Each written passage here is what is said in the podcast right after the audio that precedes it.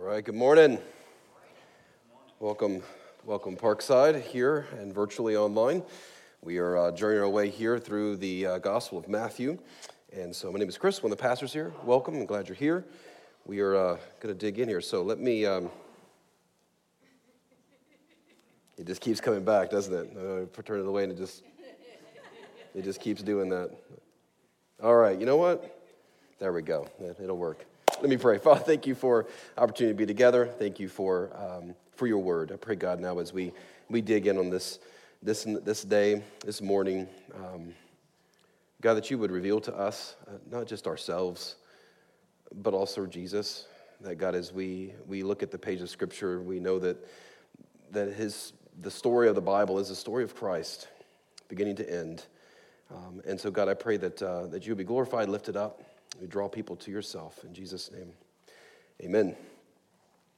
Well, we are uh, nearing the end of a series here on Matthew, and our goal has been to look at Jesus in action, to try to see uh, people as Jesus sees people. And I realized that I forgot to dismiss the children. There we go. I got a wave in the back. Here we go. Uh, if there is any children, you are welcome to, uh, to leave. Sorry about that. Um, this has been one. Of, Okay, this is starting off rough, guys. All right, here we go. It's one of those days. So we are ending a series um, in the uh, in the Gospel of Matthew. Our goal has, has been to see Jesus in action. Our goal has been to to see people as Jesus sees people, and we've observed uh, in Him. We've seen His love and compassion and mercy. Uh, we have also seen His power, His strength, and His justice as well. And I've wanted you to, to see all of this and kind of see kind of overview of Matthew. We haven't gone verse by verse as we normally do through a book, but kind of a big overview of the book. Um, so that we're, as we're about to embark in two weeks here into the book of Acts, we're going to go verse by verse through that whole book. I've wanted you to kind of be prepared to see what happened in the book of Acts. Why did the followers of Jesus do what they did? Right? Why did they, why did they plant churches? Why did they do the, the things they did? And I think one of the things you'll find out is that in the, in the book of Acts, we see the followers of Jesus not just implementing what they were taught by Jesus, but what they caught from Jesus, okay? What they saw him do. And that's why we've kind of taken this journey in Matthew.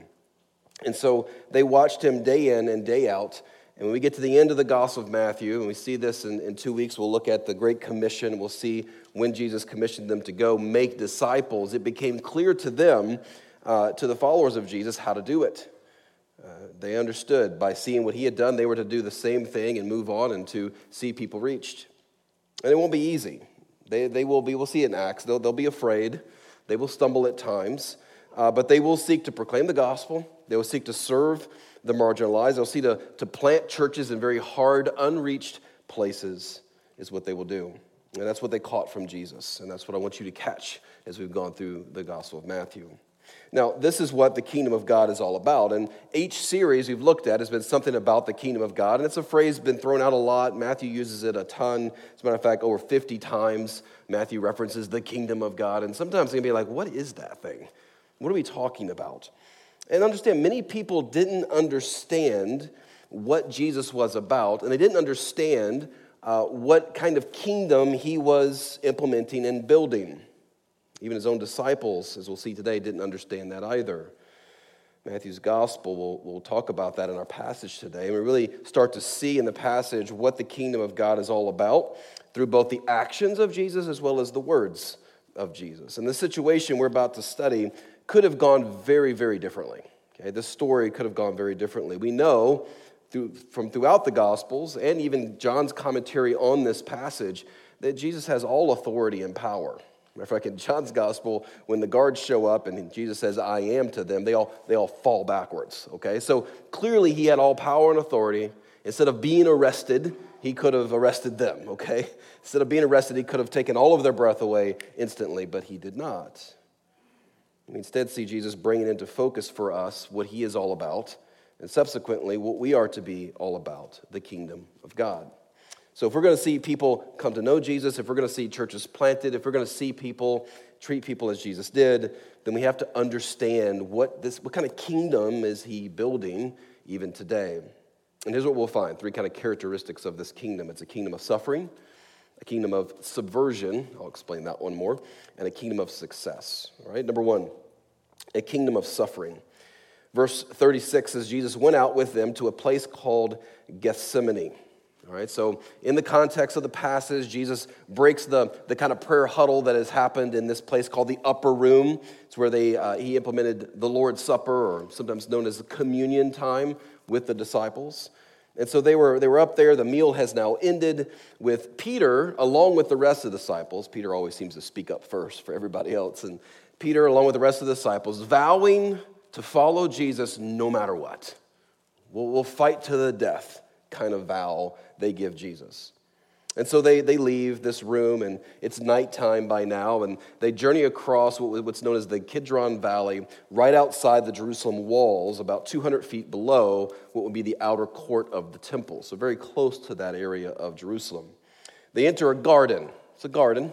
It's called, as you see in the passage, Gethsemane uh, which means oil press. There's a reason why it's called Gethsemane. The garden was located on the slopes of the Mount of Olives, and it was an olive garden, basically, full of olive trees. Apparently, uh, according to the text, it was a closed area. It was a private area. That's why there's a gate there, which Jesus entered into with his disciples. So we pick up verse 36. Jesus said to his disciples, Sit here while I go over there to pray. And taking with him Peter and the two sons of Zebedee, the James and John, he began to be sorrowful and troubled. He said to them, My soul is very sorrowful, even to death. Remain here and watch with me. So when Jesus got to the location, he had his disciples sit in one spot, maybe under one certain olive tree here, and asked them to, to pray. And then he takes Peter and James and John. He goes a little bit farther, a little further into the garden, but in some, some more olive trees, and stops there and has them then pray. And then Jesus goes a little bit far deeper into the garden to go pray by himself. Okay? He needed to pray alone, spend time with the Father as he would. Now, if we were able to see the scene, if we could, could, uh, could put this into a film, we could watch it and see it in action, we would notice Jesus possibly sliding his feet across the ground in kind of sorrow, barely able maybe to put one foot in front of the other because of some invisible weight he seems to be bearing. Other gospels even tell us that his sorrow was so deep that an angel had to appear in the middle of his prayers to serve him, to help him. Um, realize back, way back in Matthew 4, that Jesus was served by an angel after those 40 days and 40 nights and being tempted by Satan. After all that was done, an angel appeared. So the fact that an angel appears in the middle of this tells you just how deep and painful and sorrowful this is for him. The other gospels as well tell us about how he is sweating drops of blood, which again indicates the severe, how, how severely stressed his body was. Now, I'm going to take apart some of these words because they're really important. There's a word here in this passage called, it says Jesus was troubled. Our English word does not do justice to the original language, which in the, our case here would be the Greek language. The original word of for troubled actually could be translated something like terrified human surprise. That's my favorite translation of that. Someone gave that one terrified human surprise. The idea is a reference to shock. Okay, have you ever been in a situation? I know this is not a, a fun memory for you, but ever been in a situation where you've been received bad news and, and you, you can't believe the bad news you've received? You almost lose your breath, right? You're just a complete shock about the situation. That, that's what that word means. That, that word, this Greek word here, is trying to, ca- trying to capture that feeling that Jesus had terrified human surprise, shock. The book of Hebrews, now, uh, we looked at, we've gone through that book before, gives us some commentary on some of the emotional side, even of what was happening to Jesus. Listen to Hebrews 5 7. In the context here, it says in verse 7 In the days of his flesh, speaking of Jesus, he offered up prayers and supplications with loud cries and tears. Okay, the, there was a, a Jewish rabbi teaching on prayer made the following comment. He said, There are three kinds of prayers, each loftier than the preceding one. There's prayers, he says, there's crying, and there's tears. Prayer is made quietly, in silence, he said. Crying is with a raised voice, but tears is with a loud kind of scream. He says there's no door through which tears do not pass. So this is, this is how, we, how, how far Jesus went loud cries and tears. Now, I'm going to just hang with me for a minute. We're doing a little bit of grammar and Greek here. I don't normally do this with you, but I want you to, these words are so important. In the, Hebrew, in the book of Hebrews, the word loud cries is the word for a strong, vehement outcry. Okay? the, the outcry word is used in the book of Acts to describe a mob, an angry mob that wanted to kill Paul. Okay? So you imagine an angry mob, screaming, yelling, torches, swords. That sound is the sound of what Jesus made in the garden. It's the idea of shrieking, shouting, screaming. Even the, the, the, book of Hebrews adds an adjective to it to, to add the word severe or loud. Uh, it couldn't get any more descriptive for us, I mean, any deeper. Uh, what Jesus was happening in the garden was not quiet. It's amazing to me the disciples slept, okay? Because his prayers weren't just that you may read the language and be like, not your will, you know, not my will, but your will be done. It seems like a very calm conversation. That's not what was happening. There was, the words are a scream to your throat is raw kind of screaming. So Jesus is here in the garden. The idea of the language, he is, he's weeping, he's shaking, screaming, and broken. He is wrestling with the Father, wrestling with the plan of the kingdom of God. And Jesus knew he would have to face death. He had told his disciples many times that he was going to face death. But it wasn't the death so much as the separation that he dreaded. The separation of what was about to happen between him and the Father was what hit him so deeply. B.B. Warfield, a theologian here about 100 years ago in America, said this. He said, In the presence of this mental anguish, the physical tortures of the crucifixion retire into the background. And we may well believe that our Lord, though he died on the cross, yet died not of the cross, but as we may commonly say, of a broken heart, as to say, of the strain of his mental suffering. His heart is broken, dreading what is about to happen, not from the physical pain of it, but from the separation he's about to get from the Father. Why? Because he, as, he, as um, 2 Corinthians 5.21 says, would become sin for us, right? So that we might become the righteousness of God. He would take on our, our sin onto himself. Okay, back in our passage. So we get the idea of what's happening in the garden, what, what's going through Jesus' heart and mind, and even the sounds. Verse 40 says, He came to his disciples and he found them sleeping. After this gut wrenching prayer, Jesus returns to see his disciples, hoping most likely for some kind of human solace, some kind of support, um, yet they're sleeping. And he did this, the text says, three different times.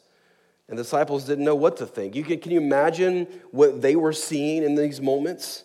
Right? Imagine their perspective. Jesus was acting, in their opinion, probably peculiar, maybe abnormal, not to mention the blood he was having to wipe from his brow as he spoke to them. They thought he was in the garden deeper praying, but it looked like he was just returning from a gladiator, gladiatorial games, right? I mean, he was, looked like he'd been beat up. I mean, this was, this was very unusual for them.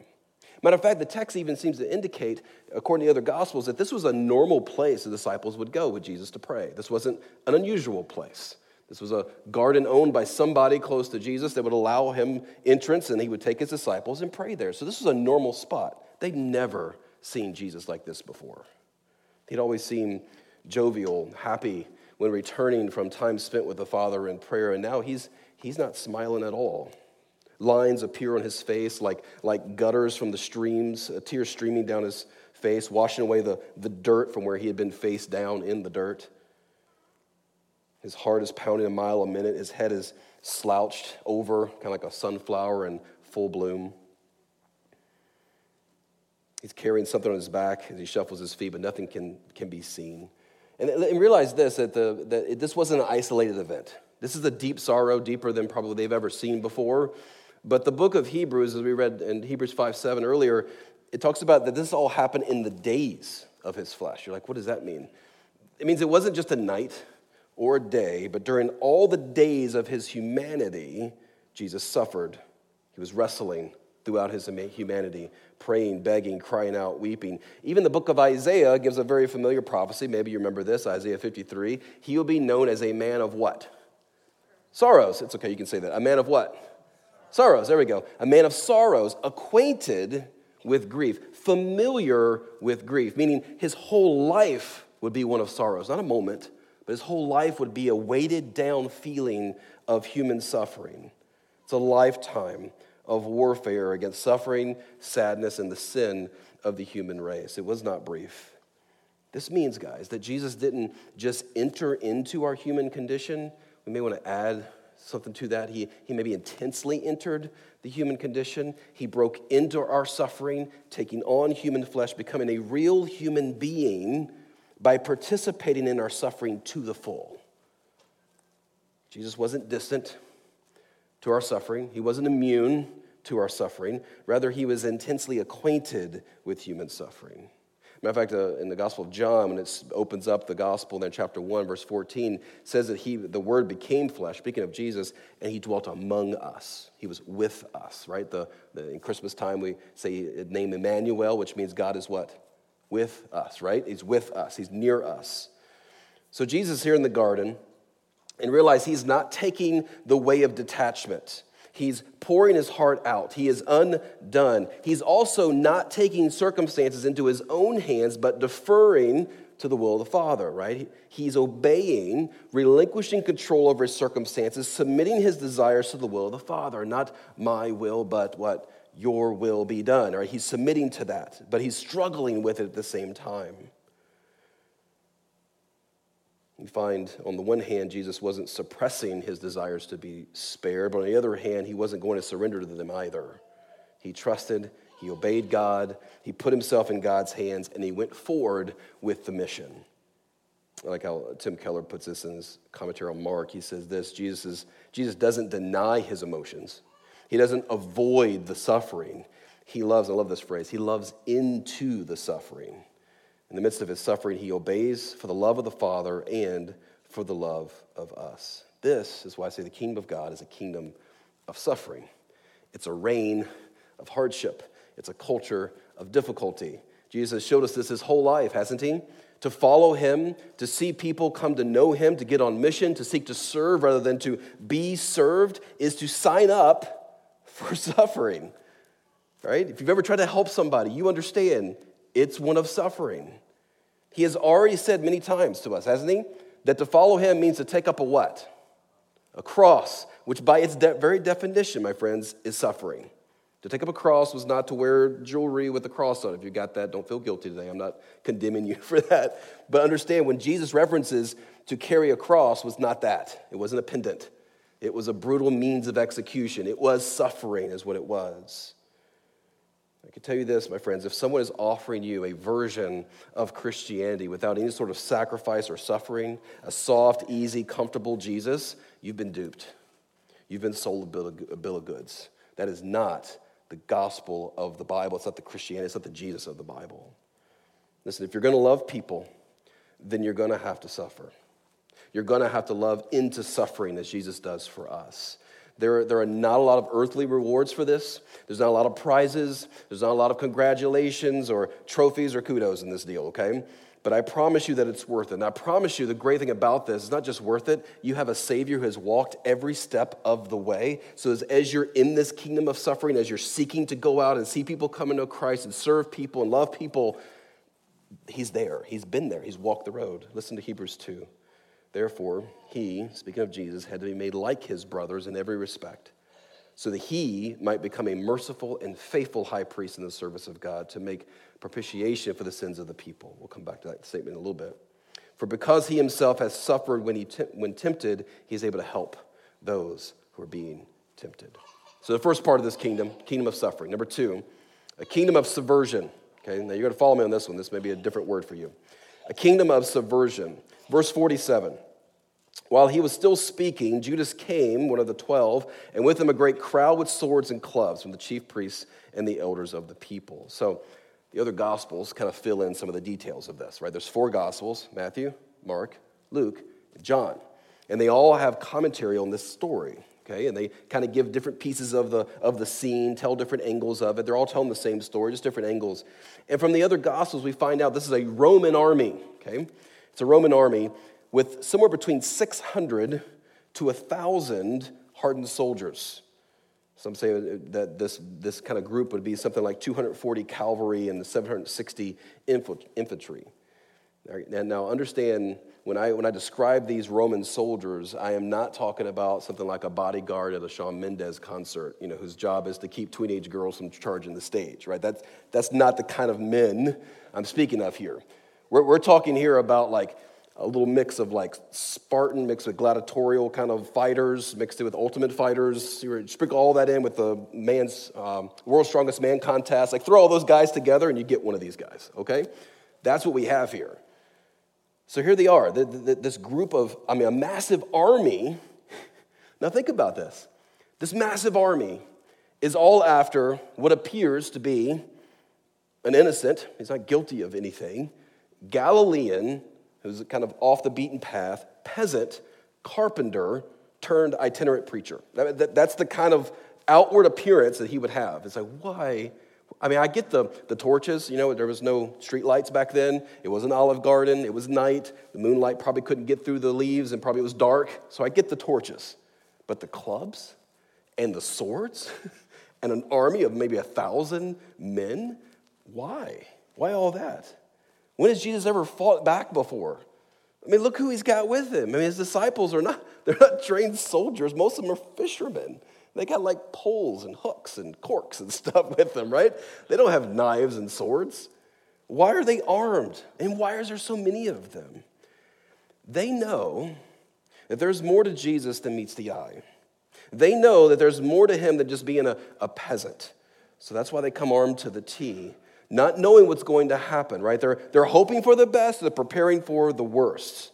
They don't know, honestly, they don't know what to think about him. Because by all appearances, he seemed more of, the, of a nuisance of a fly than the threat of a lion. I mean, that's what he appeared like, but they don't know what to think about him. They, matter of fact, the Gospels tell us they have tried to arrest him before. They had sent guards to go get him, and those guards would come back and say, No one's ever spoken like him. We, we can't do this. they, they've tried numerous different times to arrest him, to catch him, but they, they probably see him as being maybe unarrestable here. So they beefed up the troops in hopes of finally getting him. And this is why they needed Judas. Notice that, right? Judas is with them. Judas betrayed them. Uh, his betrayal actually provided them with a very unique opportunity, a way to capture him and, and knowing where he would be, knowing he would be off the beaten path, not in the middle of the city of Jerusalem, but out in the middle of this olive, olive garden, private garden, no one else around.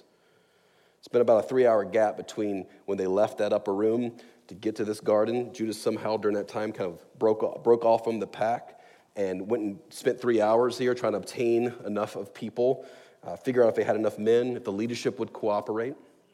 So the troops show up. The disciples now, so the troops have showed up to the garden. No doubt the disciples are now awake and fearful. They're probably waking up to imagine a startling scene lights and torches surrounding the park area the sound of a, a hundreds of men's voices kind of rumbling through the olive trees, the clanging of swords against armor like peals of thunder. They're probably, you get that wake up in the middle of the night feeling, you're kind of squinting, you're kind of trying to figure out what's going on, rubbing their eyes, and they have to, have to take a double take because you know what they see? They see Judas leading this army. And I do imagine at that point, the other disciples probably had to hold Peter back. it's like, let, let me at him. How dare he? How could he do this, right? And so we get to verse 48. Jesus says, Now the betrayer had given them a sign, saying, The one I will kiss is the man. Seize him. And he came up to Jesus at once, said, Greetings, Rabbi, kissed him. Jesus said, Friend, do what you came to do. Now, what's significant about this kiss? Why doesn't he just, why doesn't, I mean, this is my thought of this. Why doesn't uh, Jesus go like, hey, look, I'm going to point him out and say, hey, it's that guy right there? Like, why, why actually have to embrace him, give him kind of the kiss on the cheek kind of thing? Like, why is that happening? And that's, in this culture, it was a means of affection. It was a gesture of, of intimate friendship. And Judas had heard, um, Jesus, remember, Judas had heard Jesus. He had saw Jesus perform miracles. He saw Jesus care for people, yet he betrays him. Jesus even saved his life on the Sea of Galilee because he was in that boat that was about to go under, right? He calmed the storm. Remember that story? He had saved Jesus' life probably on more than one occasion. Jesus even, Jesus even calls him friend here in verse 50. Judas didn't get the kingdom of God, okay? Judas didn't understand it. But neither did the other disciples. Peter and the others didn't either, because look what happens in verse 50. They came up, they laid hands on Jesus, they seized him, and behold, one of those who were with Jesus, that would be Peter, and the other gospels tell us that, stretched out his hand and drew his sword and struck the servant of the high priest and cut off his ear. So Peter all of a sudden realizes here, you know, he's kind of this tired, kind of uh, phase of uh, going on here, haze around him. And he said, Peter all of a sudden realizes that they were actually going to take Jesus. And so he tries to be true to his promise because he said three hours earlier, I'll fight to the death for you. And so instead of grabbing his fishing pole, right, he grabs a sword. I know that it says sword, but the actual language of, of the, the Greek language is not a sword, but a dagger, okay? A short, maybe one foot long blade, okay? So it's a dagger, is what he has. So he breaks it out and I imagine he goes, he charges against 600 to 1,000 armed men. I don't know why I always think of this, but whenever I think of Peter in these situations, I immediately go to Scrappy Doo in uh, Scooby Doo, if you guys recall Scooby Doo. Or Gimli, remember Gimli in The Lord of the Rings, you know, let me at him kind of thing with his axe, and there's like a thousand of them. Totally outmanned, you're not going to win, but he goes after him anyway. And so, the, so he takes this, this dagger, and actually the language is that he stabs the guy in the ear. I think he probably meant to stab him maybe in the heart, but he missed, and he got him right in the ear. Is kind of what happens. So he stabs him in the ear. The guy's name, we find out, is named Malchus. And so imagine him, he kind of puts his hand up to his ear. No doubt is, is, he's looking, at his hand dripping with blood, and you can hear the sound now, maybe hundreds of, of steel blades ringing from the scabbards, right? Out they come, and this is about to not go well, right? Verse 52 Jesus said to him, Put your sword back into its place, for all who take the sword will perish by the sword. So Jesus tells Peter, put away your fishing pole, put away your dagger, your sword, whatever it is you got. Stop fighting or trying to fight, whatever you're trying to do here. And so we find that Peter, as well as Judas and the other disciples, didn't embrace, okay, the fact that the kingdom of God was, was actually more subversive than violent. That it was under the surface rather than being kind of more overt and in your face that the kingdom of God was more after heart change leading to ultimate change than necessarily, say, political change.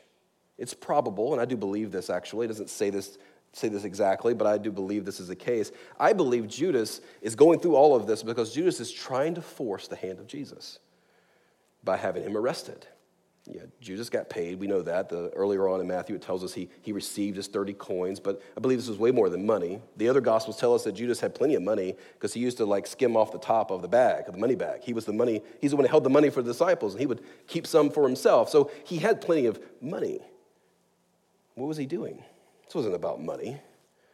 He may have got these troops together hoping that Jesus would fight back, right? He's going to force the hand. I got all these soldiers. He's not going to let them take his disciples, and he's going to fight. He's going to prove himself to be God. He's going to obliterate those Romans and going to set up the kingdom. You see? You see how he's missing the whole point of what Jesus was about? His, he wanted his version of the kingdom to be coming. So, how in the world did Judas and Peter get it wrong? How did they get it wrong? Jesus did speak now throughout the Gospels of the power of money, military might, political force, as a kingdom. He did speak about those as a kingdom, but they were always analogies of the kingdom of the world. Okay, you can go see that throughout the Gospels. And we find that actually God's kingdom is inverted. God's kingdom prizes what the world calls pitiable and suspect. The things at the bottom of the list of the kingdom of this world are on top of God's list, right? Kingdom's list, the kingdom's list. The world's kingdom has power and money and recognition and comfort. God's kingdom has service, sacrifice, weakness, and suffering. Let me say that again. The world's kingdom is about power, money, recognition, and comfort. God's kingdom is about service, sacrifice, weakness, and suffering. They could not be more different. Mark even adds, interestingly enough, that in this commentary of the scene, he actually asks the soldiers who were there did they think that he came to lead a rebellion? The word rebellion refers to kind of a, a guerrilla movement that uses uh, violent tactics, right? The sword to overthrow the existing order of things and bring in a new order, a revolution. He asks, Is that, is that what you think I'm about? Do you think I'm here to, to bring some new revolution into place with a sword? Understand, we've seen this, guys. This is understand right now what's happening even in our own country. We've seen the rise of this what's called, been coined the phrase Christian nationalism in our country. We've seen this happen about, and they even call it a revolution, and are corrupting the very gospel message that we proclaim. They're seeking another version of the world's kingdom, not Jesus' kingdom. They may even be using, seeking a religious kingdom, but it's not Jesus' kingdom. Jesus saying to his disciples, he's saying to Judas, he's saying to, to us, to the guards today, you don't get me at all. You don't understand what I'm about. The kingdom of God is different from the kingdom of this world. This was the theme throughout Jesus' teaching. Matter of fact, we skipped over Matthew 13, which is where Jesus does his, his teaching of his parables. And, uh, but this is what they were all about. They explained the kingdom, and I want to focus in on two of them real quick. So, Matthew 13, 31 through 33 will help put this into focus. When I mean a subversive kingdom, I'll, this will hopefully help explain it. He put a parable before them, saying, The kingdom of heaven is like a grain of mustard seed that a man took, sowed in his field. It's the smallest of all seeds, but when it has grown, it's larger than all the garden plants and becomes a tree, so that the birds of the air come and make nests in its branches. He told him another parable. The kingdom of heaven is like leaven that a woman took, hidden three measures of flour till it was all leavened. So here's Jesus. He looks over at a tree in this story, a relatively small tree located probably in a garden, and it's called a mustard tree, probably standing maybe about 12 feet tall. And, and, what Jesus tells us is that this tree started out as the, the tiniest seed that any farmer in the ancient Near East would have ever used to plant and see a tree grown. It had a diameter of barely one millimeter.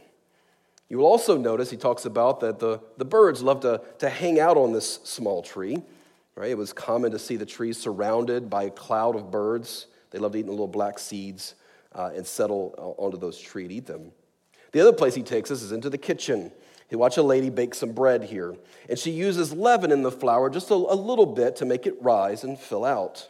Without leaven, it'd be more like a cracker, okay? With the leaven, it makes it more like almost like a yeast roll, okay? Soft, warm, buttery goodness, right?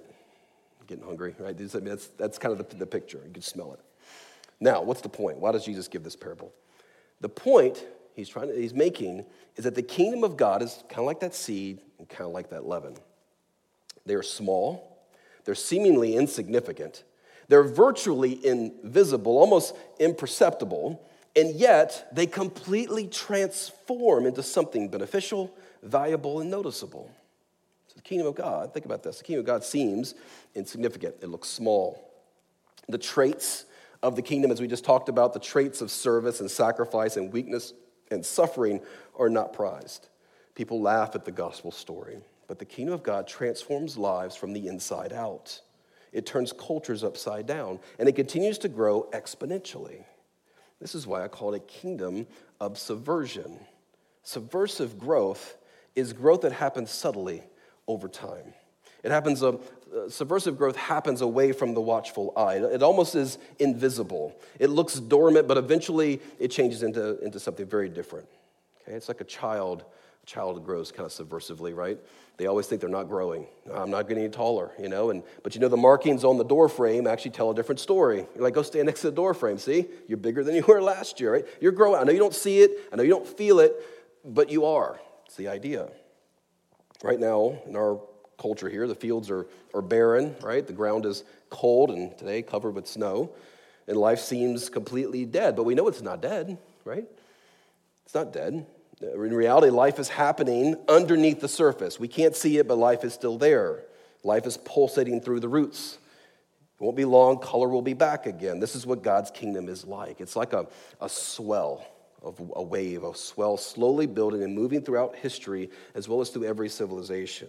God is at work and he is building his kingdom one brick at a time, one day at a time, one person at a time. His kingdom work is not done by violence, it's not done by force, it's not done by politics. It's done by patience and service and gospel proclamation. That's how the kingdom is built. That's, it's com- completely counterposed to everything else our world would see. Subversive is really the way Jesus operated. Think about that. His whole life was like this, wasn't it? Think about how he began his ministry. He already began at that. He was in the wilderness rather than in the cities. He was into uh, he went into synagogues to teach instead of going into the temple to teach. And then think about where he was born. Right, he was born in Bethlehem. He was raised in Nazareth, two well off the beaten path locations. He wasn't born in Jerusalem or raised there. He tried to keep quiet about his work. You ever wondered when he would do a miracle and say, shh, don't tell anybody? Like, why not tell somebody? I mean, you just got healed. Like, why shouldn't they go tell everybody? But so often Jesus would be like, shh, don't tell anybody I did this for you. Like, why? Why not? Uh, this is how he would operate, right? The stories, his favorite story he would tell was the teaching was the parable. That's what he would use all the time. And he would tell these stories. He would call, cause people to relax their defenses. And they'd walk away kind of perplexed. They're like, a woman baking leavened bread, okay, uh, I don't get it, you know? And they walk away, and the, the stories kind of get lodged into their imaginations. And then, like a time bomb, later on, it just, it goes off in their brain. They go, oh no, he was talking about me. he was talking about sin. He was talking about salvation. He was talking, and those truths just kind of ring into their souls, and all of a sudden they become alive from the inside out. It's like transformation takes place without even seeing it. The kingdom of God doesn't just affect our lives and the souls of people in our community, it actually changes cultures. The parable of the mustard seed and leaven tell us that, by, that we are affecting change in our culture by our mere presence and changing things without them or even sometimes even us even knowing. Growth is happening without even seeing it. We are undermining the kingdom of self and establishing the kingdom of God right under the nose of our culture by our sheer presence and obedience to Jesus on a daily basis to see, love, and serve people no one else will. This is why the followers of Jesus cannot hide from the surrounding culture. They got to be in it, they can't retreat away from it, they got to invade it, they got to be present among the culture, among the people. Admittedly, this doesn't sound uh, very glamorous, right? Because sometimes you read the Bible and you go like, well, where's that part in the Red Sea stuff? Where's that walking on water stuff, right? Where's the walls came tumbling down after they marched around the city stuff? That's the kind of stuff I want to see. Let's take this baby, right? Let's, let's, let's, let's shake it down. And we kind of think that way, and that's not how Jesus operated, nor is that the gospel of the kingdom. Those are, we call maybe more supernatural, and God does do supernatural things, sure. But normally, He works through the natural. Are you content to work in the natural? Will you trust the process, right? Will you be patient and faithful for the, for the long haul? Church history, this is why I love church history. If you go back and read it, you'll find out that the world was changed, has been changed, still is being changed, very subtly, very subversively, very, not very overtly, but very, very subversively. We can see that throughout church history, it teaches us that Christians use their presence, okay, in the culture, not necessarily their political or military power, to see the kingdom of God advance. Matter of fact, whenever they tried to use political or military power, it always went wrong and the gospel got corrupted and people were lost. Christianity transformed the way people viewed women, children, the sick, and the elderly. Prior to the emergence of Christianity, Roman culture had every, think about this, in, in, in, Roman culture, prior to the emergence of Christianity, had every child submitted to the examiners. If they were saw, seen as fit, they were allowed to live. If they were seen as weak, uh, deformed in any way. Many times, if they were female, they were thrown out into the fields to die because they weren't worth it. The elderly, especially widows in that, in that culture, were treated like dirt. They were forced to have to remarry. They could not, I mean, they had to remarry, and when they did, they would lose everything that they had, everything from inheritance from, from their previous marriage would be given over to this new person. Matter of fact, this is how it went. Uh, Cato, who's a Roman uh, writer on agriculture, gave the following advice of someone who, who was taking over a farm of someone who, who had died. The man had died. His widow is there. And here's, here's what he said, quote, look over the livestock, hold a sale. Sell your oil if the price is satisfactory. Sell the surplus of your wine and grain. Throw out worn out oxen, blemished cattle, blemished sheep, wool, hides, old wagons, old tools, old slaves, sickly slaves, and the widow. Just throw them out. That's how he treated them. But in Christianity, right, the church of Jesus Christ, women were, were honored. Jesus himself, by the way, go to Luke 8, part of his followers weren't just the 12. There's a lot more than the 12, okay? They were closest, but there was a large group of people following him, and many of them comprised of actually were women, which was shocking in that day to have a teacher being followed by women. They were the ones who stood by him at the crucifixions. They were the first witnesses of the resurrection. I mean, the followers of Jesus held all life to be honorable, be they infants or be they elderly. They supported widows. The whole, chapter in the Bible, 1 Timothy 5, is devoted to this one subject. They allowed them to retain their estates. The Bible commanded that men take care and honor not only their wives, but all women as sisters and what? Mothers. It was radical for the time. Christianity was also the first faith to regard people as persons as image bearers of God and not instruments or tools for personal gain. And it changed, it changed the world. Rodney Stark, in his book uh, on the rise of Christianity, said this To cities filled with the homeless and impoverished, Christianity offered charity as well as hope. To cities filled with newcomers and strangers, Christianity offered an immediate basis for attachments. To cities filled with orphans and widows, Christianity provided a new and expanded sense of family. To cities torn by violent ethnic strife, Christianity offered a new basis for social solidarity. And to cities faced with epidemics, fires, and earthquakes, Christianity offered effective nursing services. My friends, the, the first blind asylum was founded by Christian monks. The first free dispensary of medicine was founded by Christian merchants. The first hospital was founded by a Christian lady. The Red Cross was started by Christians. The Braille script was invented by Christians to teach people how to read the Bible. Christianity was the first faith interested in the broken things of life.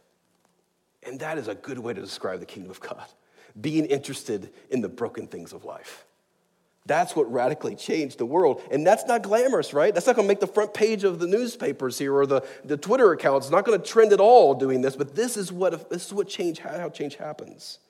This is the call. Be interested in the broken things of life. It's the kingdom of God. It takes patience. It's not going to happen with swords and shields and cutting off ears like Peter tries to do here. We need to be present in the world, serve, meet needs, plant seeds of the gospel, and allow God to give the increase. That's how it happens. That's the kingdom, as Jesus describes it. Lastly, the kingdom of victory. Don't misunderstand the kingdom of God, okay? It's not about losing, uh, even, though, even though it is about suffering. Even though it is subversive in nature, it's not glamorous, it's not a, you don't see necessarily change happening. But look how Jesus ends his conversation with the guards and his disciples. Look at verse 53. Do you think that I cannot appeal to my Father and he will at once send me more than 12 legions of angels? But how then should the scriptures be fulfilled? That it must be so. Verse 56 But all this is taking place that the scriptures of the prophets might be fulfilled. Then all the disciples left him and fled. So here, Jesus rebukes Peter, and no doubt the rest of the disciples who are thinking the same thing, right? Peter just happens to speak up and act for them. And Jesus says he has all authority and power in the world. If he wanted to be defended, he wouldn't use this, this ragtag group of disciples anyway. He'd had soldiers as his bodyguards and his disciples. He, obviously, that wasn't the point. He didn't gather them to be his bodyguards. He could call, he says, 12 legions of angels. You say, how, how many is that? About 150,000 of them he could call in a moment, and they'd be, they'd be there. See, the mission of the disciples was not to be bodyguards for Jesus. The mission of the disciples was to witness the fulfillment of the gospel, to see Jesus accomplish that, and they were to be witnesses, missionaries, and servants, and they just still didn't quite get that yet. And even as Acts opens up, you're going to see they didn't quite get that yet, right? They, they get it as, as it moves on. And even though they, they all would leave Jesus and they all would run away, even though the world would reject Jesus, and though even his own brothers, it says in John 7, wouldn't even believe in Jesus, he would stay the course. He would persevere. And Jesus, as Jesus told Peter to put away the sword, because, because, because the sword, he would fall on the sword for him, right? Put away the sword. It's not gonna, you're not going to die. You're not going to kill anybody. I'm going to die for you. He said this over and over again.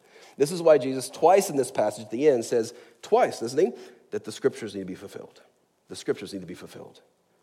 In the other gospel accounts, Jesus talks about the scriptures being fulfilled as drinking a cup. That's what he talks about If you look back up at verse 39 here, what did Jesus ask to pass?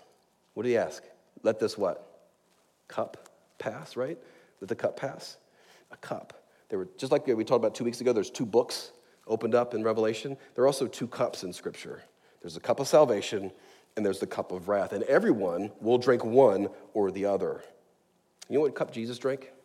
You know what cup he was asking to pass, but he said, Not your, not my will, but your will be done, and decided to drink it? He drank the cup of wrath the holy God of the universe, drank the cup of wrath. He drank the cup that God is going to make every person drink for its sins and injustices, right? For you who believe in Jesus, who have committed to him, who embrace the gospel story, my friends, Jesus drank every last drop of God's wrath for you. All of it. He didn't leave some of it for you to drink later. He drank all of it. Every bit of it, every last drop. That's why 2 Corinthians 5:21 says, "For our sake he made him to be sin who knew no sin, so that in him we might become the righteousness of God. Hebrews 2:17, back to that verse I said we get back to. He says here, therefore, he had to be made like his brothers in every respect, so he become merciful and faithful high priest to make, here's the word, propitiations. Propitiation for the sins of the people. That may not be a common word you know, but basically the word propitiation is the word to describe Jesus drinking that cup of wrath, drinking every last drop of it. If you reject Jesus, he, he, he, if you reject him, you will drink the cup of wrath for eternity. But if you know Jesus, you get to drink the cup of salvation only because he drank the cup of wrath for you. That's why Paul would say this radical statement, in Romans 8 1. There is therefore now no what? No condemnation. Zero condemnation for those who are in Christ. Why? Because he drank all of it. There's not a drop left in that cup, right? Knowing that on judgment day your sins have has been judged already in Jesus, my friends, that gives you stability now. That gives you endurance now. That gives you hope now. That means that not only will you be able to stand before the glory of Jesus when you die and revel in it instead of cowering away, but you can stand now in the face of judgment, rejection, and betrayal of people because of that. In the kingdom of this world, okay, even the kingdom of the religious world laughs, mocks, tries to intimidate you to take up the sword, you can stay the course and you can follow Jesus faithfully because of what he's done for you. You're not trying to prove something. Those of you are so crippled by what people think of you, what people might say about you, what people may have even have done to you. And it makes you freeze in your tracks. It makes you shrink back, maybe into that little Christian bubble, trying to find a safe place to be where you don't interact with people. You, want to take, you don't take any risks, and you don't befriend any of those who don't know Christ or pour out your heart in deeds of mercy. You just try to stay away and try to stay safe. But this verdict of no condemnation from God in Christ helps you shake off the opinions of others. It helps you step out in boldness and faith and take those risks. It helps strengthen you to be patient. It helps you suffer well. It helps you to be present to the lost and suffering around you. It radically changes you. So we go to communion. I want you to consider these truths. I want you to consider the, the we'll go back to the picture for a minute, back to the scene. I want you to imagine the guards, they arrest Jesus, right? They lead him back from the Garden of Gethsemane there take him back up to, to Jerusalem, back up to the, to the main walls. They would lead him back through that Kidron Valley he had passed through before. Understand what's happening at this exact same time. It's Passover, it's at hand. And history tells us there were probably about 250,000 or so lambs slain in Jerusalem during Passover. And since Passover was occurring the next day, the lines of people at the temple you were getting their lambs slain was immense. It was such a bloody mess that they actually had to cut a channel from the altar that drained, drained away the blood down through the side of the hill all the way down to the valley. No doubt Jesus, being led to the temple area, would not only observed the flowing of the blood down the side of the hill, but most likely have to walk through it to get back. The inevitable was about to happen. His blood was about to be spilled and run down the hill of Calvary. And as John the Baptist would say, he was the Lamb of God, right? Slain, right? The Lamb of God who takes away the sin of the world. That's what was about to happen. That's what he was going to do for you and me. So, what kingdom are you serving? Are you serving your own personal kingdom? Are you serving the, the world's kingdom? Are you serving the maybe religion's kingdom? Or are you serving the kingdom of God through sacrifice, service, suffering, and proclamation of the value of Jesus? My friends, it is easy to get caught up into another kingdom. It's easy to get caught up into another culture, another worldview, and just get emerged, just get submerged into that. But today, Jesus is calling you out of that stream, okay? Swim in a different stream here. Live for a different kingdom than for yourself or for the world. Live for the kingdom of Jesus. As we go to communion, there's little cups there in, in, the, in the pews in front of you and the chairs in front of you. You this bread and juice. It's a picture. It's, a, it's to help us to remember the body and blood of Jesus broken and poured out for us. We do in remembrance of him. Let's take time in quiet here to reflect. If you know Christ, you're welcome to take. If not, please don't. We would love to answer any of your questions you may have. Let's pray. Father, how easy it is to get caught up into the kingdom of self. How easy it is to be caught up into the kingdom of this world, even this kingdom of a religious world who throws your name into the mix. But it's nothing, has nothing to do with you. I pray, God, you would open our eyes to see what we are to be about, what this kingdom is all about, why we breathe today why it is that we who have come to know you, we're not immediately just taken up to be with you forever in heaven. Why are we still here? We're here, God, because your kingdom is being built. We're here because there's suffering and brokenness around us. We're here because there's people who are lost all around us. And we have a mission. We have something to live for that's so much greater than ourselves, so much greater than our agendas or the world's agendas. God, it's yours. I pray, God, you would get us on track and help us to follow you faithfully. In Jesus' name we pray. Amen.